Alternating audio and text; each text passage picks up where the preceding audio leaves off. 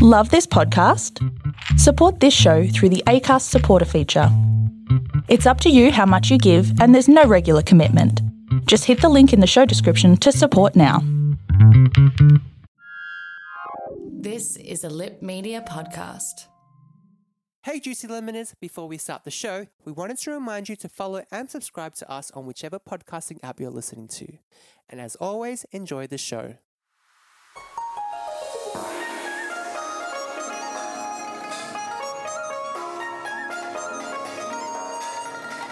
You think you can hurt me? I'm Asian. This week on Lemon, what does the new viral meme say about our experiences growing up? And let's talk about OnlyFans. Are we finally going to see more Asians in porn? And later on the show, it's a crossover we never knew we needed. Is K-pop finally mainstream? Each week we dissect the conversation Asian millennials are having, so don't go anywhere because you're listening to Lemon.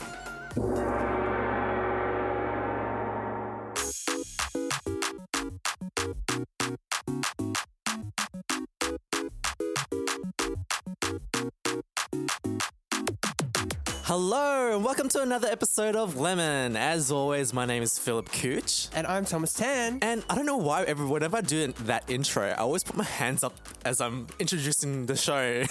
It's it's like one of those things that when we watch a lot of like anime or cartoon, right? I, I think it's like when we're doing I don't know what I'm saying, but it's like real radio where you have to kind of act into it. yeah, too. and you, I feel like whenever with my hands, my energy levels goes up. um, but this week, I want to ask you, Tom, if you could go back and relive your childhood playing one game, what would it be? Because being Asian, you're only allowed two hours on the computer a day. So what game would it be? oh, I got a lot more than two hours. um, my game would be O2 Jam. Have you heard Oh, of that that game? One of those ryth- like dancing rhythmic games? games. Yeah, yeah, yeah. So it's, it's a bit like very similar to Stepmania, but there's like seven keys that come down. And because I grew up loving music, and I love the games which had a lot of um, music onto it. So my very first go was O2 Jam, or like or kind of Audition. Do you know what Audition is? Mm-hmm. Same company. Is it as like satisfying? Because like when you play DDR, like it's really satisfying because you're hitting the beat with your feet and Mm. everything. But on the keyboard, is it the same? It is. It's actually even better on the keyboard. What I used to do growing up was because playing O2 Jam, right, your fingers need to be really like really flexible, really warm in order to hit the, the keys on the beat, right? So if I feel that sometimes my fingers aren't going really well, my mum would suddenly hear me start playing piano because it's like I use it as I use it as a way to warm up my fingers prior for me to play my game, and that was the only time that I practiced. I I absolutely hate DDR in any music game because I am the worst when it comes to rhythm. I have no rhythm. I'm like Taylor Swift dancing. You know you are. Seriously. but if you could relive your childhood game, what would it be? Is this even a question for me? Like, obviously, it's Maple Story. Maple Story is the only game that I can play without getting motion sickness. Can I ask? Because you played like the real servers, right? Not private server. What level did you get up to? Oh, okay. So, for those of you who play Maple Story, I was a bit of an iconic and legendary player. Icon. I was an icon. My name was Dumb Age, if anyone remembers me, and what world were you in? in Scania. So, in Australia, in Australia, I was pretty sure I was like the highest level player in Australia, and I was like 15. Huh? Yeah, in Australia, this is in in Australia, and um, and yeah, I used to hang with all the cool kids on Maple Story. What? Did it, wait.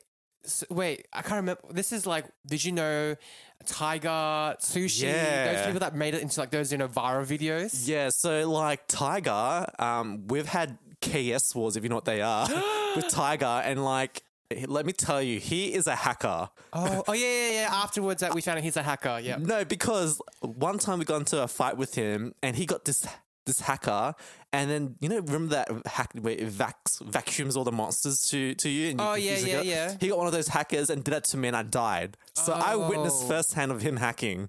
Well, he got banned, and the reign of Fangblade came anyways. Um, yes. um, but on to this week's show. Um, we did get lots of correspondence from last week's show. Um, last week, a lot of you guys said that you dyed your hair because it was a confidence builder and it, it- you felt really good dyeing your hair um, blonde. But my question is do you think dyeing your hair blonde is as impactful as dyeing your hair maybe like blue or brown? Like, do you think it will give you the same confidence? I think it's different. I There's think something different about blonde yeah. hair. I feel that if I want to go blonde, it's because I'm I want to be a bit edgy. But if I want to go, let's say pink or blue or purple something, I feel like it may be I want to kind of show something more creative. Not that not that blonde isn't creative, but like it's more creativity that's coming through through the colors or something.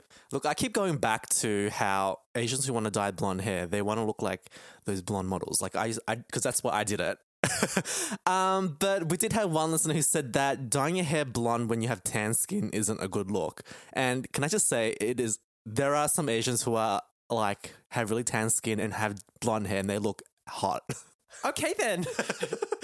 Let's take a live look now outside. Ladies and gentlemen of America. Ariana Grande lick and spit on the merchandise. There can be a hundred people in the room. Leave Britney alone. Catch me outside. How about that? Rise and shine. China, China, China, China, China, China, China, China. Okay, let's get a bit X-rated and talk about OnlyFans. Tom, do you know what OnlyFans is? I do. I'm not sure if that's a good thing or a bad How thing. How would you describe OnlyFans? Because it is a bit hard to get your head around it at first. Because it's like a social mm. network, but it's like for XXX triple X stuff. Look, if you are under the age of 18, I would recommend not listening part this part. And but if you are over the ages of 18, then continue listening. But to me, OnlyFans, the best way I can describe it is like a adult version or adult content version of Twitch.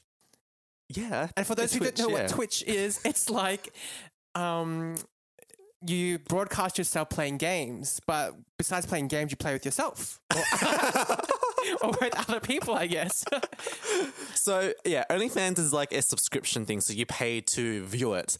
And over the over the last few months, especially, it's been getting really, really, really, really popular because first of all, you had Beyonce and the Megan and Megan Stan- Stallion song that where oh, wet, wet ass pussy. yeah, no, no, no, no, no, the one of Beyonce. Where, where she references OnlyFans. Oh, um, the one there's the horses in the video. yeah, the one with Beyonce. Have you not heard the song? Hips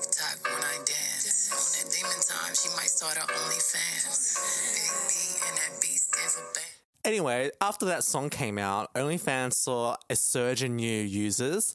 So it's been getting more and more popular. And now, because everyone is also at, at home in ISO, a lot of influencers have lost their jobs and not getting as much jobs. So a lot of them are moving to OnlyFans and creating an account and hmm. making a living off there. And there are people who earn like $15,000 a month. Wow, it's a lot. It's a lot of money. So, and the great thing about OnlyFans is that anyone can create an account and become an OnlyFans performer. Is that what they call it? Content creator. Content creator. look, yeah, this takes content creation to a different level. Um, but look, we don't judge. However you want to make your money, that's your prerogative. And I think OnlyFans is such a great way for, especially Asian performers who especially d- didn't have the opportunity to break into, I guess, like the mainstream porn industry where I guess like Asian people don't really get jobs. Um, but it's really interesting because last I searched for the most searched key terms of 2019 on Pornhub, and the top five key terms are Asian related. Like, eh, eh, like what was the first one? Japanese is the f- top search term of Pornhub last year. Hentai was the second. Le- oh, there's lesbian porn, and then MILF porn, and then Korean porn. And oh, Korean. Why not Chinese? Look, people are racist towards Chinese. There's some. s- Oh no, wait, down there, right, right below big tits and above gangbang is Chinese. Where's wet ass pussy? um, but I thought it was really interesting because, look, it's no secret that a lot of people, I guess, like fetishize fetishize Asian people. But why don't we actually see a lot of Asian people doing porn? Like, why don't we see more Asian on Asian doing porn? Like, man and woman Asian doing porn? I think it's very taboo, as in in the Asian culture. Before before we get um, into this topic, I've, I first want to say that um, I don't really support the porn industry as much because it does create this illusion where a lot of people do get desensitized when they do watch porn over it. So like my my views on porn is a little bit more conservative, but on back onto this topic, I feel that because of the Asian culture behind um, sexuality and sex. It's a very taboo subject. Nobody talks about it. I didn't get the talk from sex about with my mum at or nothing at all. The only thing was um, that I got taught about sex was in primary school when I was about 10 or 11 years old. What? You got taught about porn? We never got taught about porn. Porn, sex, actually, not, Wow. not porn, it's just sex, sex education. Yeah. Porn started coming to play maybe in like year seven, year eight. Can I ask, what was sex education like? Oh, I was like uh, an A an A grader, like an A class student on this, because my sister's only a year older than I am, right? So after I remember when I was younger, she finished her sex education and she'll come home and she'd be like, "Thomas, I have so much to tell you. I learned so much from school." and then she'll be like, um, "This is about the female organs." So then when it's my turn to attend sex edu- education when I was like 12 years old, the teacher would ask the whole class the question, "So what is this?" Outer part of a female genital cord and nobody knew and I put my hand up I'm like it's the vulva miss and everybody looks at me like what the heck How do you know all this? Asian kid how does he know I think that's the worst subject to be acing. it is but that's where I got all my sex education from and Maple Story and Maple Story, Maple how? Story, a lot of people like it's like no joke that a lot of people who play Maple Story know a lot of sexual things. Maybe that's why you're the best in like the top in Australia playing Maple Story. Maybe. I just remember my sex ed, it was like in year nine, and a teacher brought out a banana and it was wrapped in a case. And she opened the case, and I think it was like a dildo. I think, Oh. or like a mold of a penis, and she was like, "This is how you put a condom Oh, on." put, she put the condom on the banana or on the dildo? I think it was a banana case. I didn't think it was a dildo. It was just a a banana, yellow looking thing, and then she just puts it uh, the condom on the thing, and then I can't remember what the vagina part, like what that education looked like because I don't remember it. Um, but going back into the question though, I'm I'm just really curious because growing up, obviously, like like I'm just, obviously everyone watches porn, so I remember what growing up watching porn like. You didn't see many Asian people doing porn, and the only ones you'll see are the ones in Japan and you can't really like relate to them the same way. I guess like if you were watching a porn in English, just like how you're watching, I guess like an English movie or like hmm. and compare it to a Japanese movie, it's not the same thing. Like you can't because you can't speak the language; it's a bit different. And I'm just I'm just wondering like, is this finally the the it's going to change our pers- perception on sex and like the way we view sex as Asian people? I think a lot of Asians who do you perform in porn, like you said at the very beginning, it's very, very fetish space. It's very exotic, more to the extreme end. Like, especially with Japanese porn, um, hentai porn is second. Like, it's kind of pushing these women to the boundaries of how much their bodies can take. And this is going to sound really weird, but obviously when I was younger, I was um, shown, you know, lemon party, two girls, one cup, Look, to be- one girl, one tentacle. This this lemon podcast is not the same as Lemon Party. We did not claim not. we do not claim them. We don't, we don't. But I was probably about 13 when I discovered this, and um, because my friends would showing me. Oh, I did a bit of Google, like, what is blue waffle? But, anyways, um, in some of these videos, it's extreme. Like, you see a Japanese girl, and she has a funnel in her genital area, and they're putting fish, live anchovies fish inside Ew. her. So, it's always like, No wonder everyone thinks vaginas smell like fish. But it's always taking exotic Asian women who have big breasts, tiny waist, who have really pale skin and like a really innocent look on their face, and just making them do things that people want them to do. So fast forward to 2019, being the number one search term in Japanese and hentai, it doesn't really surprise me very much. yeah, I think you've brought such a good point. Like the Asian porn that we see that are, I guess, like mainstream are the extreme ones, like where they stick up things off. People's like people's bodies and things may not belong inside like fish octopus. It's just making so i guess when it fast forward to people who like our asian peers our asian female friends who do go for dates and they happen to come across people who do fetish, fetishize them it's very hard to distinguish dis, distinguish for them people who truly do appreciate them for who they are and their culture or people who appreciate them because of what they've seen on the internet and plus, what about the people who, I guess, like kids as well, and and people who are growing up, like they think this is what it's normal to like to have sex. Like you're meant to stick things up your vaginas and stick things in your penis. I don't know if people do that. i do. um, but yeah, it's just like. I wonder, like, because like OnlyFans, it's all amateur, right? A lot of people create themselves. Like, is, are we finally going to see real Asian people doing real sex? Like, it's going to be such a movement, I think. I think there is already a lot of people who do, as in like Asian couples, or not even Asian couples, who do do what we call quotation real sex, as in they do perform, not perform as well, they do love each other physically online, but it's buried away under all that exotic stuff. And not a mm. lot of people do look for it because they think it's boring, it's not adventurous. And when, like, let's be honest, when you hit the tentacles, you can't go back. Then people start looking for fisting stuff. And then you, after fisting, fisting, then it's like double fisting or quadruple fisting. I don't know. Look, you're acing this education just like you do in high school. Do you know back in high school, this is what I thought. We had a presentation on um, sexual transmitted diseases or illnesses that we call these days. And back in eighth grade, me and my best friend Kim, we did a presentation on syphilis. so we're both 13 years old, right? Knowing nothing about syphilis, and we had to give a presentation about syphilis to the class. And the first thing you do is that you I open my present presentation on syphilis, and then you can see he, he like transmits it, doof, doof, doof, doof, and you can see syphilis just like pumping with oh neon signs. So like sexual education to me is very important.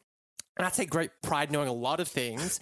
But coming back to this topic, there are a lot of desensitization, desensitization, I can't even speak, desensitization within porn and the troubles that come with it, especially with Asian porn. On the other hand, um, you know, it's great to finally see lots of Asian people going on OnlyFans and doing porn and stuff. But I've been seeing a lot of critique about Asian people who are on OnlyFans, but they only have sex with white people only, and they don't have sex with other Asian oh. people.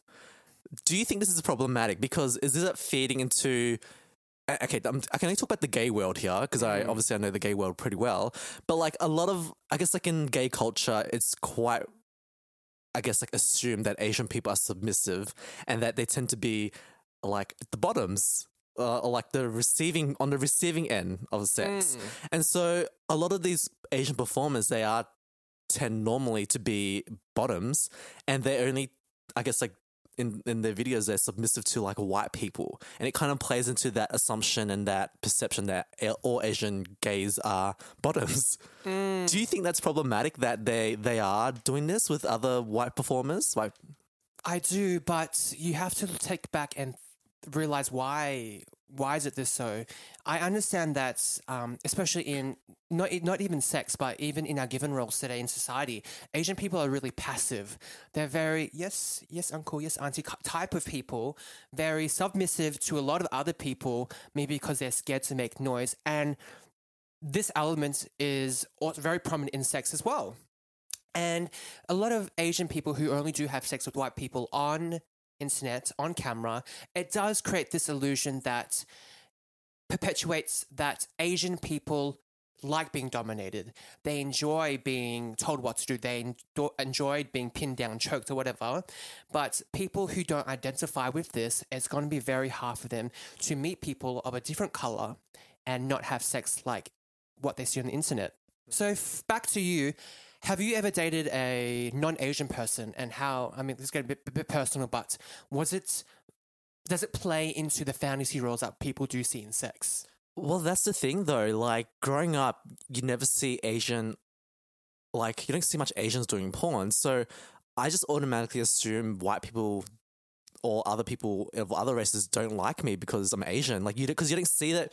You don't see, I guess, especially in gay porn, like Asian people being treated the same way um, or featured the same way as other races. So I don't know. For me, I've honestly can never say I've never had a sexual experience with anyone else other than Asians at the moment.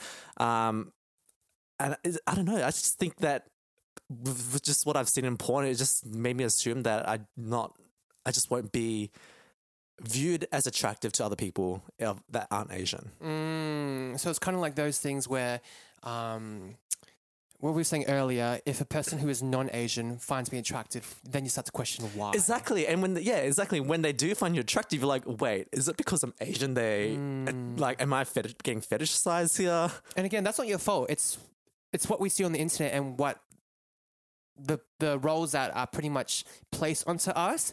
But back onto this topic, we're not saying that you know porn is a bad thing. There are positive um, things that do come out of porn. Like it does teach you how to have sex. There are videos out there that um, teaches you how to pleasure other people without harming them as well, and it kind of explores different sides of sex, which isn't like you can't learn that at school or something. Yeah, I mean, like what you're trying to say is like porn has been democratized now. Like anyone can upload porn videos onto the internet, and I think for a lot of people, it's such a great way to get education on what sex is like. Um, but obviously, there's lots of studio porns where it's shot over like a couple of days, very unrealistic. Like the person comes like five times in a session. Like, how is that realistic? like why isn't your dick that sensitive? I don't understand. Yeah, exactly. So I guess there's lots of pros and there's also lots of cons. So I bet I think the porn industry it's gonna be changed the way that it's gonna be over the next couple of years. What I do like about OnlyFans though is it's giving the power back to the people, if I can say that. Yes. Like they can control what content they want to upload and they can relive their own fantasy. Whereas, like, for example, big industries like Pornhub, XTube, X videos, it's they're putting their own idea, a manufactured idea of what porn is. So I think OnlyFans is positive in a way that, you know, it's a lot more authentic, a lot more real, if that makes sense. Pretty much, yeah. Um, but would love to know what you guys think about this topic. Head over to our Instagram page or our Facebook page and tell us what you think. There'll be more lemon coming up, but first, here's a few words from today's sponsors.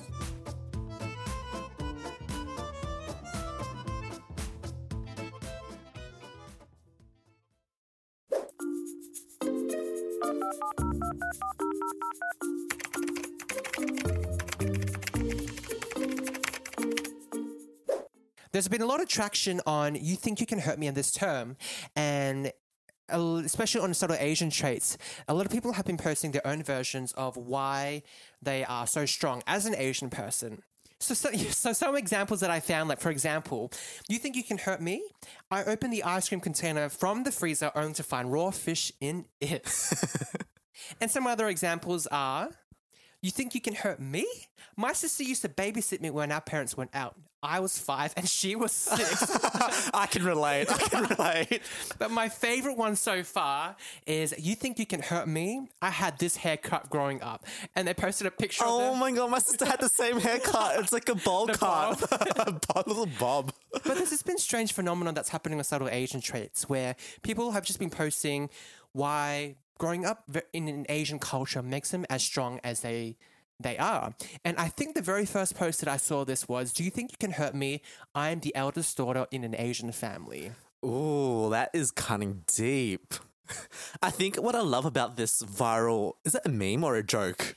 I think it's. I think. It can be, I, guess, I think it can be both. Yeah, I- well, I think what's what's interesting about this, it's a commentary about Asian people and their experiences growing up, and it points out how different our childhood is from, I guess, like other cultures. And what I love about this is that a lot of this is about how Asian people, I guess, like were forced to like mature a lot more quicker.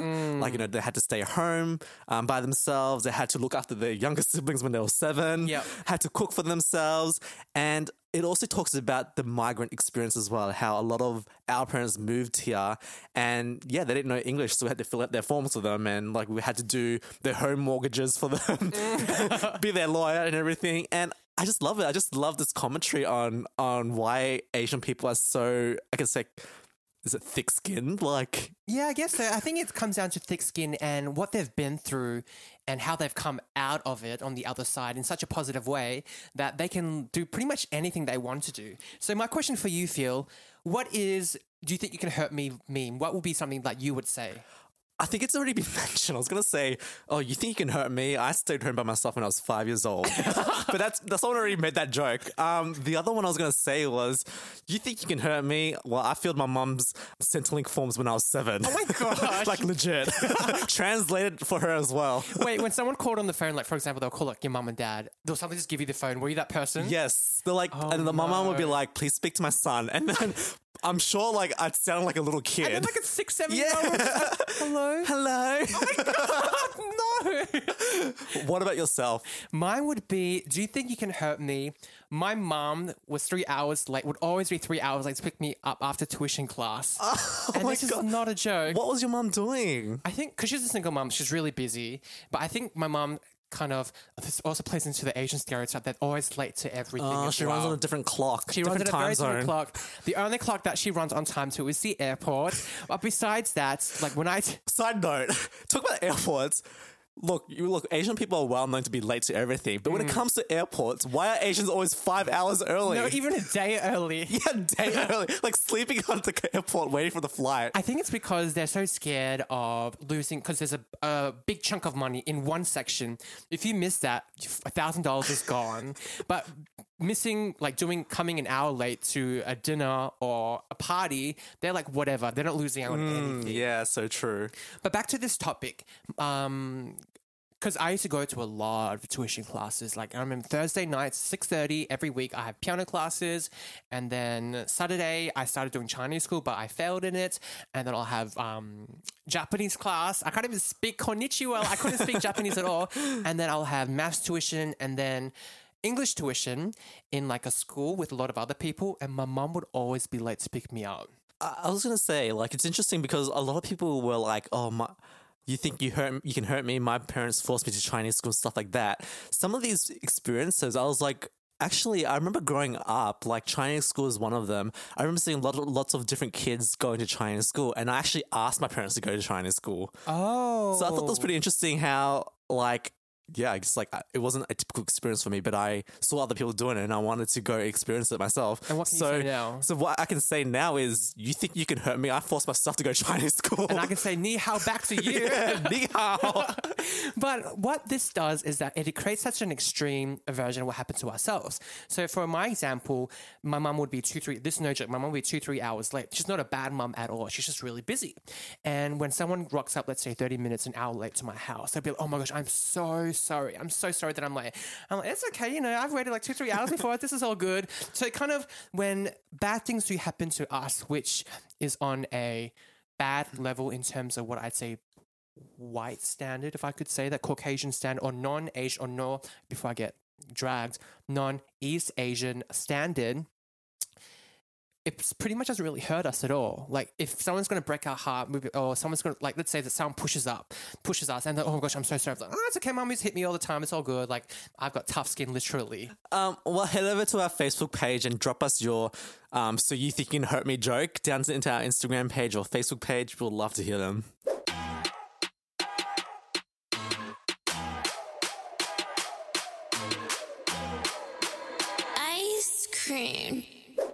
So this week has been a really big week for K-pop. And so was last week, actually.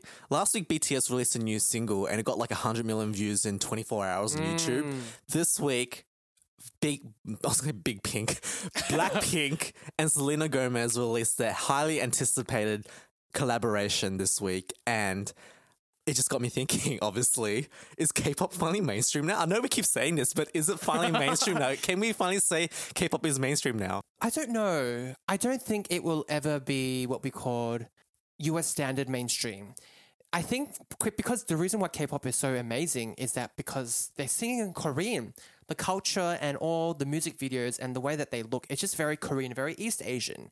And people who do watch this, like there's a lot of fans who aren't Korean who love K-pop, and seeing this kind of fantasy, this world kind of unboxed out. Everybody who looks similar to them is kind of rooting them in, rooting for them in a way because they are probably the biggest things that we have that are East Asian.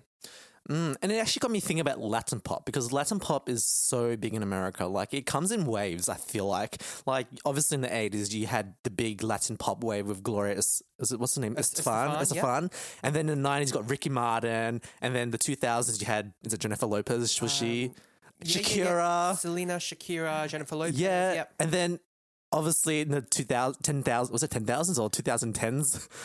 Um, you had Despacito and, Yes, um, yeah. you know, all these big names in Latin pop. I wonder if K-pop's going to be like that. Like, do you think, because obviously in the 2000s we had like, you know, Rain, Boa, Seven, stuff like that.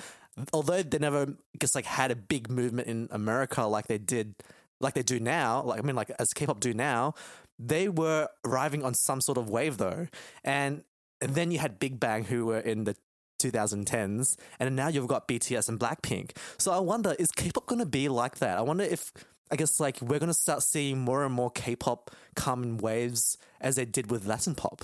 I think with Latin pop, the reason why it's so big is because there's a lot of Spanish people in America, and hmm. obviously America is this world, like the center of everything. But I think K-pop will finally be mainstream when we start when we stop asking this question: Will K-pop be mainstream? and the reason why I don't think it will be mainstream anytime soon is because they were trained in South Korea. They sing like majority of the songs they sing Korean. They're choreographers, and everything that they do is South Korean inspired. Mm. So the day that it will be mainstream, it will, the day will be that a Korean girl or a Korean guy, or even an Asian girl or guy or non-binary person will be brought up in America, raised in America, or even in a westernized country, and release English music from the very get-go. And that's when they would be considered, I say in quote, mainstream. Well, isn't Latin pop created in, in Latin America? Like, uh, aren't they mostly written in their home countries? Um, I think with the reason why Latin pop can be received as what we call mainstream is because the people who listen, like the westernized people who listen to this type of music, look like them. You know, it's they can. The Spanish culture is already so invested within, marinated within mm. American culture. But look, for example, you have Gangnam Style by Psy. That video, that music, that song broke so many records, but it wasn't enough to launch K-pop into what we call mainstream because the origins of where Gangnam Style came, came from is South Korea, and it will be seen as a fad. I think I have to disagree actually about the Gangnam Style thing. I think okay, first of all, there's heaps of people of Asian people who live in America, just like how there's heaps of Spanish people who lives in America, and a lot of Asian people obviously listen to K-pop. There's a high proportion of Asian people who listen to K-pop, and on Gangnam Style, I just think Gangnam Style actually opened doors for a lot of K-pop idols that we see today. And I'm not going to say he did himself. I, I don't agree that he did himself. There's been lots of people before him who've tried, who paved the way for Psy to make it big. But I think that was a big step for America and the rest of the world to accept not just K-pop but Asian artists as singers. And I just think that uh, I personally believe I'm not a music expert like you are, but I just think as a speaking of a culture perspective, I feel like Asian people will start having their time in the media now. Like we've got so many P- Asian people killing it in Hollywood now. More and more singers are making it big in America now. I just think we're on the verge of the golden age for Asian entertainers, Mm, which is I- good news for you, by the No, way. it is good. I'm not saying that. What I, I'm not saying that Psy didn't open a lot of doors for a lot of other artists. I'm saying that it's going to be a bit of a while until they are considered what we call mainstream. Yes, it's amazing that a lot of Asian people are stepping up, and they've been stepping up for many years. It's only now they've been seen for stepping up. We have movies like Crazy Rich, Rich Asians. You have artists like um, BTS and Blackpink, but they will continue to be seen in not our lenses, but in within the Western media frame to be seen as fads, as I use the term like like gimmicks in a way, trends, and they will continue to see them as trends, gimmicks, or fads until it's so up in their face until the point that's when they'll be like, "Whoa, mm. okay, this is now it's normalized." If that makes sense. Well, I think it's I think I wonder I wonder if BTS would will do that because their last few albums that they've released have gone to number one in America. They've broken Adele's record, look, for crying out, loud, but that still Western media doesn't see them. That doesn't take them seriously. Doesn't take them exactly. They don't take them seriously. They don't see them as what we call in quotation true artists Mm. because of the way they look, because of the way they dance, because of their music. Well, bit different. Just look, they got snubbed from the Grammys last year. Even though they had the, one of the biggest albums last year. I wonder. I wonder when is the moment we're gonna have an Asian category in the Grammys? Like in in in the Grammys, they have a Latin pop category. Yeah, I know they should. Honestly, no, I think they should. Yeah, you're absolutely right. Uh, They they should create a category for Asian artists because they're not, they're not going to take Asian artists seriously to be represented in the main artists because they want their own American artists to win. So I think no, you're right. When is the time where Grammy is Grammys or a lot of award shows going to have an Asian category? And when, for example, like Parasite, for it to win in a Western category, that is That a- was controversial. Even Donald Trump was like, "Why isn't this this movie doesn't deserve to win? It wasn't Ameri- American." I think we're in the right step in the right direction at the moment, and I feel like, um, from a culture perspective, I feel like the next few years are going to be the golden age for Asian entertainers, and I feel like yourself, Tom, as someone who's in the music industry, I think you're something exciting is going to happen to you very soon. I feel like mm. I feel like lots of opportunities will start opening up. Lots of opportunities are going to open up to all the Asian entertainers that we know and have interviewed on the show. I just I'm just excited for Asian people in general. Me too. It comes. It kind of comes back a little bit to like the porn when we were talking about is are Asians going to be represented because it's trendy, because it's fetish, it's fetishized, and it's now it's really in to be Asian, or is it going to represent because we worked hard for where we want to be? And that's the only question I have for the media. Well, we'd love to know what you guys think. If there's any media out there who wants to answer Tom's questions, please head over to our I'm not Facebook. shitting on you at all, but if you want to hire us for like a do a TV gig, sure, we'll do it. Oh, But yeah, I'm- we'll do it. I'm- I just want to say, look, I will do it because we just hope that we're good at our jobs. We're good at doing what we're doing, not because you need someone for a diversity hire. That's the difference that we're saying. Well, that's all we have time for today. If you like what you listen to, then please subscribe to us on whatever podcasting app you're listening to.